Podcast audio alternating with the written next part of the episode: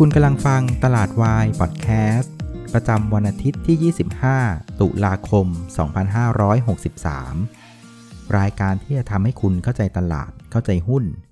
แล้วก็พร้อมสำหรับการลงทุนในวันพรุ่งนี้ครับ สวัสดีนะครับ วันนี้คุณอยู่กับน้าแดงจรูนพันธ์วัฒนวงศ์เหมือนเดิมครับสำหรับคลิปนี้นะครับ ขอกราบขอบพระคุณคุณอติการนะครับ ที่เป็นผู้สนับสนุนรายการนะครับ ก็ขอให้ประสบความสำเร็จในการลงทุน แล้วก็มีสุขภาพร่างกายที่สมบูรณ์แข็งแรงด้วยนะฮะปราศจากโควิดส่วนเพื่อนๆท่านใดนะครับ สนใจจะร่วมสนับสนุนรายการนะครับ ก็สามารถดูรายละเอียดได้ในลิงก์ด้านล่างของ YouTube ได้เลยนะครับ ขอบพระคุณล่วงหน้าละครับเอาละครับก็กลับมาเจอกันอีกครั้งนะครับสำหรับรายการตลาดวายพอดแคสต์ในเวอร์ชัน Weekend นะครับ ซึ่งเราจะเจอกันทุกๆ วันอาทิตย์นะครับเพื่อเตรียมตัวข้อมูลกันก่อนที่จะเริ่มเข้าสู่ตลาดในวันจันทร์นะครับ ช่วงนี้ก็ระมัดระวังนิดนึงนะครับ อากาศก็เริ่มหนาวเย็นแล้วนะครับยังไงก็ดูแลสุขภาพด้วยนะครับ ในขณะที่สุขภาพใจเนี่ยก็ระมัดระวังนิดนึงนะครับ ช่วงนี้ข่าวการเมืองร้อนแรงมากนะครับ ทั้ง 2 ฝ่าย 3 ฝ่ายนะครับ ก็เสพกันแต่พอประมาณแล้วกันนะครับ อย่าเสพกันจนซักเครียดทำอะไรกันไม่ได้นะครับ เดี๋ยวไปทะเลาะเบาแว้งกันในครอบครัวนะ เอาแต่พอประมาณแล้วกันนะครับ เอาละคราวนี้เราไปที่ภาพตลาดในสัปดาห์ที่ผ่านมานะครับอุ่นเครื่องกันก่อนนะฮะสัปดาห์ที่ผ่านมาเนี่ยก็เป็นวันที่เราเทรดกัน 4 วันทำการนะครับ วันที่ 19 ถึงวันที่ 22นะครับจันทร์ถึงวันพฤหัสนะครับ ก็ต้องบอกว่าเป็นสัปดาห์ที่พอที่เซตอินดี x เนี่ยพอที่จะเอาตัวรอดไปได้นะครับ เพราะว่าวันจันทร์อย่างที่เราตั้งข้อสังเกตนะฮะมันจะเป็นวันที่นักทุนสถาบันเนี่ยจะใช้ข้อมูลที่มันค่อนข้างรุนแรงในช่วงของวันศุกร์ เสาร์อาทิตย์เนี่ยเอามาใช้ในการ action นะครับเพราะฉะนั้นวันจันทร์น่ะมันจะมีโอกาสที่ตลาดหุ้นมันจะกระแทกลงมานะครับจากเรื่องของประเด็นในการสลายการชุมนุมตอนคืนวันศุกร์นะฮะก็วันจันทร์มันก็กระแทกลงมาจริงๆนะครับจากนั้นสังเกตดูคือวันอังคารพุธพฤหัสเนี่ยตลาดหุ้นเริ่มเริ่มหยุดลงนะครับ อันนี้มันก็พอจะตีความได้ว่านักลงทุนเองนะครับหรือแม้แต่ทางฝั่งผู้เกี่ยวข้องเรื่องของการเมืองก็เริ่มตั้งสติกันได้ว่า ไม่ควรจะใช้ความรุนแรงเข้าห้ามหันกัน ควรจะเจรจากันเสียมากกว่านะครับ มันก็เลยทำให้ตลาดหุ้น เริ่มเรียกว่าตั้งสติได้นะครับ การเมืองก็ตั้งสติได้ก็งดใช้ความรุนแรงกัน ก็ทำให้ตลาดหุ้นมันก็หยุดลงนะครับ โดยประเด็นที่ทำให้ตลาดหุ้นดูผ่อนคลายขึ้นนะครับ ก็เป็นประเด็นที่นายกรัฐมนตรีก็ออกมาเสนอนะครับในเรื่องของการถอยกันคนละกล้าวนะครับเพื่อจะเอาความขัดแย้งต่างๆ เข้าไปสู่ในสภานะครับ นอกจากจะเป็นคำพูดว่าถอยคนละกล้าวแล้วเนี่ยในภาคของการปฏิบัติ ก็ดูเหมือนว่าเริ่มมีการถอยบ้าง แม้จะมองว่าไม่ได้ถอยเต็มตัวนะ แต่ก็เป็นการถอยในระดับหนึ่งนะครับ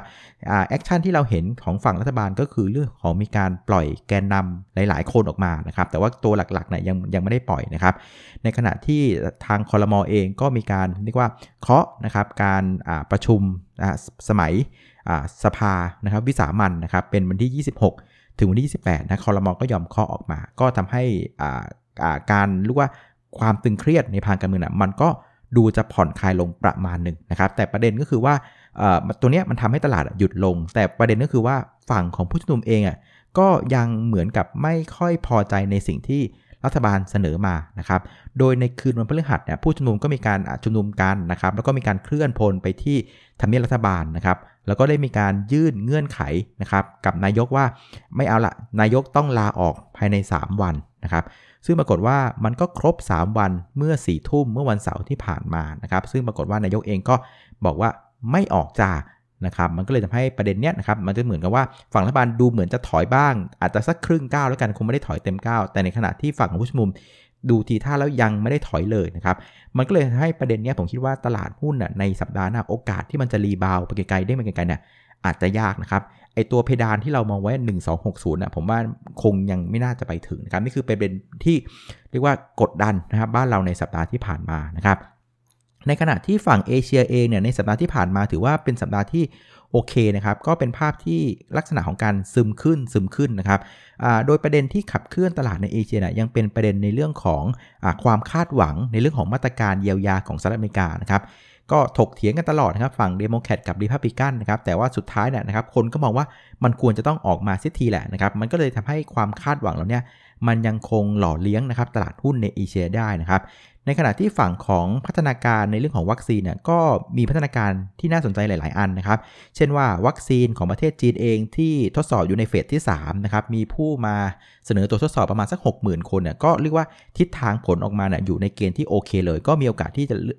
ออกมาเป็นวัคซีนที่เอามาใช้เป็นการทั่วไปแล้วนะครับในขณะที่วัคซีนของฝั่งสหรัฐเองนะครับที่ของบริษัทที่ชื่อว่าโมเดอร์นานะครับเขาก็บอกว่าผลลัพธ์ออกมาน่ะค่อย ๆ ออกมาค่อนข้างน่าพอใจเลยนะครับโดยผลลัพธ์จะคอมพลีทจริงๆน่ะ ก็ประมาณเดือนพฤศจิกานะครับ จากนั้นก็จะเริ่มเอาไปใช้แล้วนะครับ อันนี้ก็ถือว่าเป็นสัญญาณที่ดี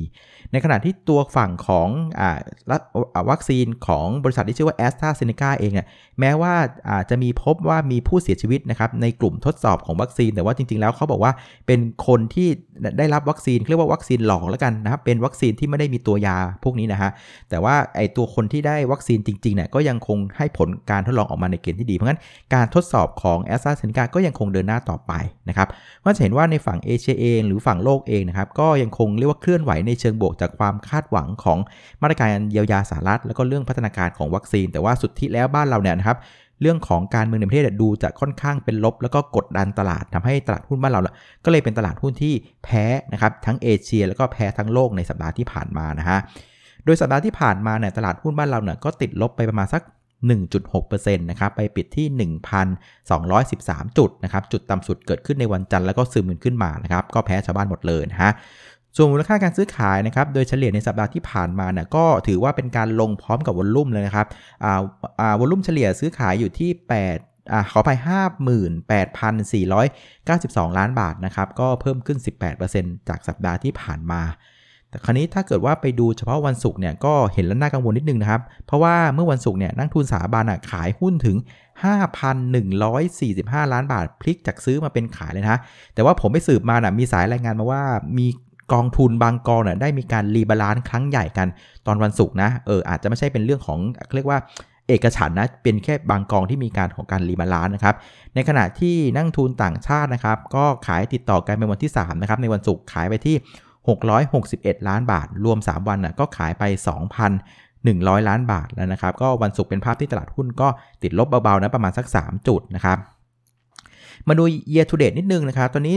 ตั้งแต่มกราจนถึงเมื่อวันศุกร์นะครับ ต่างชาติก็ขายหุ้นบ้านเราไปแล้วทั้งสิ้น2 91,819 ล้านบาทนะครับ ส่วนนักทุนสถาบันเนี่ยเป็นฝั่งซื้อสุทธินะครับที่ 58,423 ล้านบาทนะครับ แต่ตั้งข้อสังเกตนิดนึงคือนักทุนสถาบันอะ ค่อนข้างซื้อหุ้นน้อยนะถ้าเพื่อนจำได้ ตั้งแต่มกราที่ผ่านมาเนะ่ยเรามีมาตรการอะไรเกี่ยวเนื่องกับตลาดทุนค่อนข้างเยอะนะ เช่นว่าเรื่องของ Super Saving Fund Extra ต่างๆ นะครับ มันจะเห็นว่าอันเนี้ยห้าหมื่นแปดมันเป็นการสะท้อนว่าเรานักลงทุนประชาชนที่เป็นมนุษย์เงินเดือนเนี่ยก็เรียกว่าส่งเงินเข้าไปนะครับให้กับนักทุนสถาบันซื้อหุ้นค่อนข้างน้อยกว่าเดิม ก็เป็นการสะท้อนว่าภาพเศรษฐกิจของบ้านเราในปีนี้นะครับยังคงเป็นปีที่ค่อนข้างหนักมากนะฮะ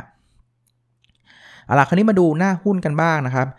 หน้าหุ้นในสัปดาห์ที่ผ่านมาเนี่ยถ้าดูว่าเคลื่อนไหวเชิงบวกเนี่ยผมจะเห็นอยู่ประมาณสัก 3 กลุ่มนะครับกลุ่มแรกก็จะเป็นกลุ่มธนาคารนะนะครับคือธนาคารแม้ว่าจะไม่ได้บวกแรงนะแต่ว่ามันไม่ลงก็เป็นบุญแล้วล่ะนะครับคือประเด็นของกลุ่มธนาคารก็คือในสัปดาห์ที่ผ่านมา มีการรายงานงบการเงินไตรมาสสามออกมาครับซึ่งส่วนใหญ่นะจะออกมาในโทนที่ตามคาด แล้วก็ดีกว่าคาดบ้าง คือแย่กว่าคาดมีน้อยนะครับ ส่วนใหญ่จะเป็นตามคาดกับดีกว่าคาดนะครับ อันนี้ก็เป็นประเด็นบวกที่ 1 กับกลุ่มธนาคาร ส่วนประเด็นที่ 2 ก็คือว่าสุดท้ายเนี่ยแบงก์ชาตินะครับก็ไม่ได้ต่อนะครับเรื่องของมาตรการพักชำระหนี้นะครับ แต่ว่าแกก็ไม่ได้ปิดทางนะ แกยังคงเปิดทางให้ธนาคารพาณิชย์ช่วยนะครับลูกกลุ่มลูกค้าบางกลุ่มที่ยังไม่สามารถชำระหนี้ได้นะครับอาจจะเป็นเรื่องของการรีไฟแนนซ์ปรับโครงสร้างหนี้นะครับแล้วไอ้กลุ่มเนี้ยนะครับก็ยังคงเปิดโอกาสให้ พักชำระหนี้ต่อได้นะครับซึ่งแบงก์ชาตินะครับก็ออกมาให้ข้อมูลว่านะครับกลุ่มลูกหนี้ต่างๆเนี่ยเข้าที่เข้ามาขอนะครับความช่วยเหลือในช่วงที่ผ่านมาเขาบอกว่าตอนนี้ 60%ของคนที่มาขอความช่วยเหลือนะสามารถกลับไปจ่ายหนี้ได้แล้วนะครับ ในขณะที่อีกประมาณสัก 30-40%เนี่ยเขาบอกว่ายังจ่ายไม่ได้นะครับ ยังคงมีความต้องการในเรื่องของการปรับโครงสร้างหนี้อะไรต่างๆนะครับซึ่งกลุ่มพวกนี้นะครับทางแบงก์ชาติก็อนุญาตให้สามารถพักชำระหนี้ต่อได้อีกประมาณสัก 3 เดือน 6 เดือนนะครับส่วนกลุ่มสุดท้ายเนี่ยเขาบอกมีประมาณสัก 6%เป็นกลุ่มที่หายไปเลยคือธนาคารติดต่อไม่ได้นะฮะ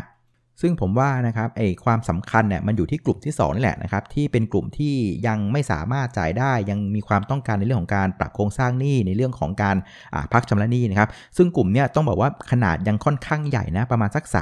30-40%นะครับอันนี้มันเป็นการสะท้อนให้เห็นว่ากลุ่มเนี้ยนะครับเป็นกลุ่มที่อาจต้องยอมรับว่าอาจจะไม่ได้มีความสามารถมากนักนะครับอาจจะต้องใช้เรื่องของสิ่งแวดล้อมสิ่งในภาพรวมเนี่ยที่พยุงเขาได้นะครับไอ้กลุ่มแรก 60%เนี่ยอันนี้ต้องยอมรับเป็นคนที่เก่ง สามารถเอาตัวรอดได้แต่ไอ้สามสิบถึงสี่สิบเปอร์เซ็นต์กลุ่มเนี้ยเป็นกลุ่มที่ เรียกว่าต้องพึ่งฟ้าพึ่งฝนอะพึ่งพึ่งสิ่งแวดล้อมงั้นไอ้กลุ่มเนี้ยนะครับผมว่าตามดูให้ดีแล้วกัน คือถ้าเรื่องของโควิด มันยังคงยาวอย่างต่อเนื่อง ถ้าเศรษฐกิจบ้านเรามันคงยังแย่ยาวอย่างต่อเนื่องเนี่ยไอ้กลุ่มเนี้ยจะมีปัญหาในอนาคตนะครับงั้นบนโครงสร้างที่คนมาขอความช่วยเหลืออีก 30-40%ยังยังอยู่ในขั้นที่เรียกว่าจ่อๆที่จะโคม่าน่ะผมว่าตรงนี้มันจะทำให้กลุ่มธนาคาร ยังคงเป็นกลุ่มที่ต้องให้ความระมัดระวังเป็นอย่างสูงนะครับผมว่าจะฟื้นเร็วๆน่ะคงฟื้นไปได้ยากครับต้องเป็นงบที่มันดีจัดๆจริง ๆ มันถึงจะฟื้นได้นะครับ ซึ่งในสัปดาห์ที่ผ่านมาน่ยจะเห็นอยู่ตัวหนึ่งที่เด่นมากๆเลยก็คือตัวของทิสโก้นะฟื้นได้ค่อนข้างดีเพราะงบออกมาดีกว่าคาดนะครับ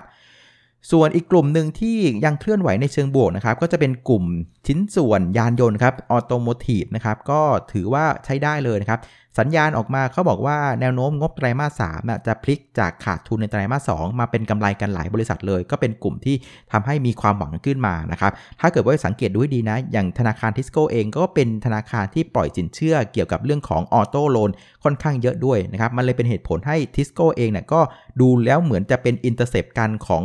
ความสวยงามระหว่างกลุ่มธนาคารกับกลุ่มชิ้นส่วนยานยนต์นะฮะ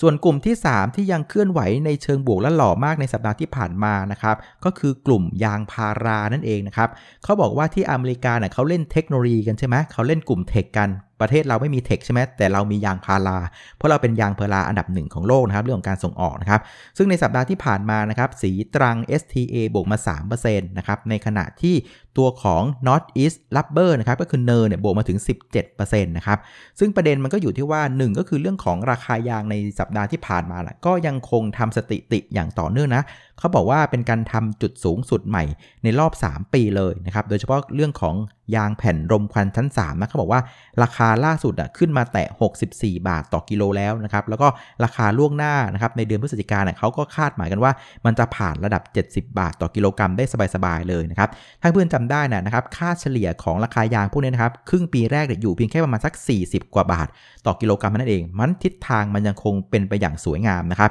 อีกประเด็นหนึ่งก็คือในสัปดาห์ที่ผ่านมานะครับกระทรวงพาณิชย์ก็มีการรายงานตัวเลขส่งออกครับปรากฏว่าตัวเลขส่งออกของถุงมือยางเนี่ยเพิ่มขึ้นถึง 154%เทียบกับปีที่แล้วนะครับแล้วก็มีการให้สัญญาณว่านะครับออเดอร์ของถุงมือยางเนี่ยยังคงยาวไปถึงในปีหน้าเลยนะครับเพราะฉะนั้นจะเห็นว่าความต้องการใช้ยางพาราทั้งจากอุตสาหกรรมถุงมือยางนะครับจากอุตสาหกรรมยานยนต์ที่กำลังฟื้นตัวทั่วโลกเนี่ยก็ยังคงเรียกว่ามีอย่างต่อเนื่องนะครับเพราะฉะนั้นภาพอุปสงค์หรือดีมาน่ะแข็งแรงมาก ๆ เลย ในขณะที่ฝั่งของอุปทานนะครับนอกจากเขาบอกว่าปีนี้เนี่ยสภาพอากาศอะไรต่างๆ แล้วเนี่ยมันจะทำให้ผลผลิตมันจะลดลงประมาณสัก 5-10%ประเด็นที่ 2 คือเรื่องของฝนตกชุกในช่วงที่ผ่านมาน่ะมันเลยทำให้การกรีดยางน่ะทำได้ค่อนข้างลำบากนะครับเพราะในฝั่งของอุปทานมีปัญหาลดลงในขณะที่ฝั่งของอุปสงค์มันยังแข็งแรงต่อเนื่อง มันก็เลยทำให้ตัวของราคายางเนี่ยมันยังคงปรับตัวขึ้นอย่างต่อเนื่องนะครับก็เลยทำให้หุ้นที่เกี่ยวเนื่องกับเรื่องของยางที่เป็นเรียกว่า midstream นะครับก็คือขั้นกลาง ไม่ว่าจะเป็นตัวของศรีตรังแล้วก็ NER เลยปรับตัวได้ค่อนข้างดีนะครับ คราวนี้ผมจะให้ trick นิดนึงนะครับสำหรับการเล่นหุ้น commodity นะครับหลักๆของหุ้น commodity นะเวลาคุณเห็นเทรนใหญ่ชัดๆนะ ไอเดียสำคัญคืออย่าเล่นรอบนะครับ คือเรียกว่าจับแล้ว run run ให้สุดเทรนแล้วค่อยขายนะครับ คือถ้าเกิดว่าใครไปเล่นรอบกึกกักกึกกักเนี่ยนะครับ สุดท้ายใจมันจะเรียกว่าสู้ไม่ไหวไง คือเวลาขายไปแล้วมันขึ้นต่อเราจะไม่กล้าซื้อนะครับ เพราะฉะนั้นหลักในการเล่น commodity ง่ายเลย คือถ้าเกิดว่าเทรนมันชัดนะ แล้วเรามีหุ้นอยู่แล้วนะพยายามถือใจนิ่งๆ ใจร่มๆนะครับ อย่าไปดูมันทุกวินาทีนะ ปล่อยมันไหลขึ้นไปเรื่อยๆครับ ไว้ถ้าเกิดว่ามันมีสัญญาณขายเมื่อไหร่นะเราค่อยเริ่มมาขายกันนะฮะ ส่วนในกลุ่มที่เคลื่อนไหวในเชิงรบในสัปดาห์ที่ผ่านมานะครับที่จะเด่นที่สุดเนี่ยเท่าที่มองจะเป็นกลุ่มรับเหมาก่อสร้างนะครับอันนี้ก็พอเข้าใจได้นะครับ เพราะว่าเรื่องของการเมืองเราเริ่มมีปัญหาอีกครั้งหนึ่งนะครับ ในขณะที่เรื่องของการประมูลรถไฟฟ้าสายสีส้ม ก็มีการเรียกว่าทะเลาะเบาแว้งกันมีการขึ้นลงขึ้นศาลมันก็เลยทำให้คนมีความกังวลว่าโอ้อย่างเงี้ยนะครับเรื่องของงบประมาณรัฐบาลอะมันจะออกมาช้าไปอีกแล้วหรือเปล่านะครับก็เลยทำให้หุ้นรับเหมาก่อสร้างอะปรับตัวลงนะครับในขณะที่กลุ่มโรงพยาบาลนะครับก็ยังซึมลงอย่างต่อเนื่องนะครับ อันนี้ก็เป็นการสะท้อนได้เลยว่า ภาพแนวโน้มของงบการเงินไตรมาสสามน่าจะไม่ค่อยดีนะครับอันที่ 1 ก็คือเรื่องของผู้ป่วยต่างชาตินะครับก็เข้ามาไม่ได้ อันที่ 2 คือคนไทยเนี่ยหลังจากเปลี่ยนพฤติกรรมการใช้ชีวิตนะครับมาใส่แมสกันตั้งแต่เดือนอกุมภามีนาเมษาสังเกตดูนะครับร่างกายพวกเราแข็งแรงขึ้นอย่างมีนัยสำคัญนะครับก็เลยทำให้ทุกๆ ปีเมื่อก่อนเนี่ยไตรมาสสจะเป็นไฮซีซั่นของกลุ่มโรงพยาบาล แต่ปีนี้มันคงไม่ใช่เสียแล้วนะครับส่วนในสัปดาห์ที่ผ่านมานะครับมีหุ้น IPO ตัวใหญ่ตัวหนึ่งก็คือตัวของอ SCG Packaging นะครับ SCGP นะครับ สุดท้ายก็ทำได้เพียงแค่เสมอจองเท่านั้นนะครับที่ 35 บาทนะครับ อันนี้ก็ต้องยอมรับนะคือช่วงตลาดไม่ค่อยดีนะหุ้นใหญ่ๆ เวลาเข้ามา IPO เนี่ยมันจะเหนื่อยนิดนึงนะครับ อันนี้เป็นการสะท้อนเห็นว่านักลงทุนสถาบันน่ะไม่กล้าบู๊กับตลาดเลยนะครับ คือสังเกตดูนะ ถ้าช่วงตลาดดีนะครับ หุ้นขนาดใหญ่เข้ามา นักลงทุนสถาบันเขาจะกล้าไล่หุ้น แต่ตอนนี้มันเป็นจังหวะที่ตลาดไม่ดี แล้วหุ้นขนาดใหญ่เข้ามานะเขาก็ไม่รู้ว่าจะบู๊ไปทำไม เพราะบู๊ไปก็ไม่มีใครมาไล่หุ้นเขาต่อนึกออกไหมแล้วก็สุดท้ายนะครับมาสู่แผนการลงทุนในสัปดาห์หน้านะครับ ในสัปดาห์หน้าจะมีประเด็นอะไรที่ต้องติดตามกันบ้างนะครับ ประเด็นในประเทศเราก็จะเป็นเรื่องการเมืองเลยนะฮะการเมืองยังคงเป็นอะไรที่สำคัญอยู่นะครับ วันนี้นะครับวันอาทิตย์ก็จะมีการนัดชุมนุมกันที่แยกราชประสงค์นะครับ แล้วก็วันพรุ่งนี้นะครับก็มีการนัดล่วงหน้าเลยนะครับจะไปเจอกันที่แยก 3 ย่าน แล้วก็จะมีการเดินทางไปที่หน้าสารทูตเยอรมันด้วยในช่วงเย็นนะครับ ในขณะที่ในฝั่งสภาเองนะครับวันที่ 26 ก็จะมีการเปิดประชุมสภาด้วยนะครับ อันนี้น่าสนใจนะครับน่าเปิดฟังนะมาดูว่าทางฝั่งของรัฐบาลเองฝ่ายค้านเองจะสามารถ พูดจากันได้หรือเปล่า แล้วก็มีความจริงใจกับประชาชนหรือเปล่าเนี่ยต้องน่าจับตานะฮะส่วนประเด็นในต่างประเทศนะครับก็ติดตามนิดนึงพอดีเมื่อวันศุกร์ที่ผ่านมานะสหรัฐอเมริกาก็มีการประกาศตัวเลขของผู้จัดการฝ่ายจัดซื้อภาคการผลิตนะครับเป็นตัวเลขเบื้องต้น ซึ่งปรากฏว่ามันออกมาต่ำกว่าคาดไงเออ คือมันดีมาตลอดหลายหลายหลายเดือนนะ คราวนี้มันเริ่มต่ำคาดแล้ว อันนี้เป็นการสะท้อนอย่างหนึ่งว่าเศรษฐกิจอเมริกาน่ะ ถ้าจะฟื้นต่อได้น่ะ เขาต้องการสติมูลัสจริงๆไง ต้องการการเยียวยา คือถ้าเงินการเยียวยามันไม่ออกมานะการฟื้นตัวมันจะสะดุดได้ ซึ่งเราเริ่มเห็นสัญญาณละ PMI ภาคการผลิตในเดือนอตุลาตัวเลขเบื้องต้นออกมาเริ่มต่ำกว่าคาดนะอันนี้ระวังนิดหนึ่งนะครับ ในขณะที่ฝั่งของจีนเองจะมีการรายงานตัวเลข PMI เช่นกันนะครับ แต่ว่าเขาจะรายงานประมาณ ถ้าจะไม่ผิดประมาณช่วงวันเสาร์นะครับ เพราะฉะนั้นตัวเลขตัวนั้นตลาดมันจะปิดไปแล้ว แต่ว่าไอเดียสำคัญคืออจีนอย่าต่ำคาดแล้วกันขอให้จีนมันสามารถประคองตัวได้ อันนี้ก็พอจะทำให้ตลาดหุ้นทั่วโลก พอจะมีความหวังบ้าได้บ้างนะฮะ แต่ว่าถ้าเกิดว่าจีนออกมาแย่ตามอเมริกาเนี่ยผมว่าระมัดระวังนิดหนึ่งนะครับ ส่วนประเด็นที่3นะครับก็จะเป็นเรื่องของโควิด -19 นี่แหละฮะ ปรากฏว่าที่อเมริกานะครับตอนนี้เกิดคลื่นที่ 3 แล้วนะฮะเติร์ฟเวฟนะครับมีผู้ติดเชื้อรายวันเนี่ยทำสติติสูงสุดใหม่ทะลุ 81,000 คนต่อวันไปแล้วนะครับในวันที่ 23 ตุลาคมที่ผ่านมานะครับ อันนี้ต้องระมัดระวังเลยนะครับ แล้วก็ แล้วก็สุดท้ายนะครับในช่วงของปลายสัปดาห์หน้านะครับ วันศุกร์จะเป็นวันศุกร์ที่ 30 ตุลาใช่ไหม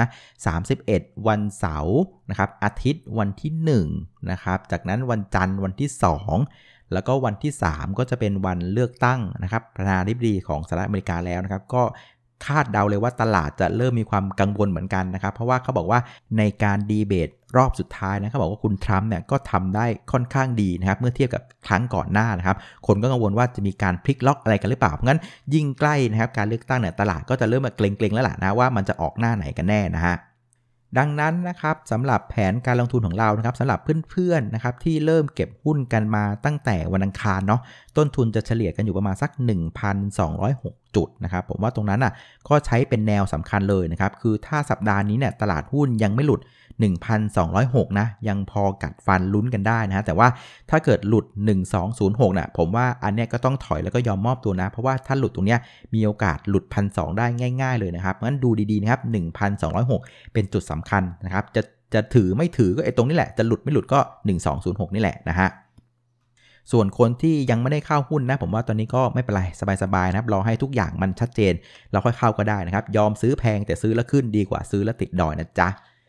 เอาละครับ วันนี้ก็ครบถ้วนนะครับสำหรับรายการตลาดวายพอดแคสต์วิกเอนนะครับ ก็กราบขอบคุณอีกครั้งนะครับสำหรับเพื่อนๆที่อุตส่าห์กดไลค์กดแชร์ รวมถึงเพื่อนๆที่สนับสนุนรายการผ่านการโดเนทด้วยนะครับ วันนี้ขออนุญาตลาไปก่อนนะครับ เจอกันวันพรุ่งนี้เย็นๆนะครับ สวัสดีครับผม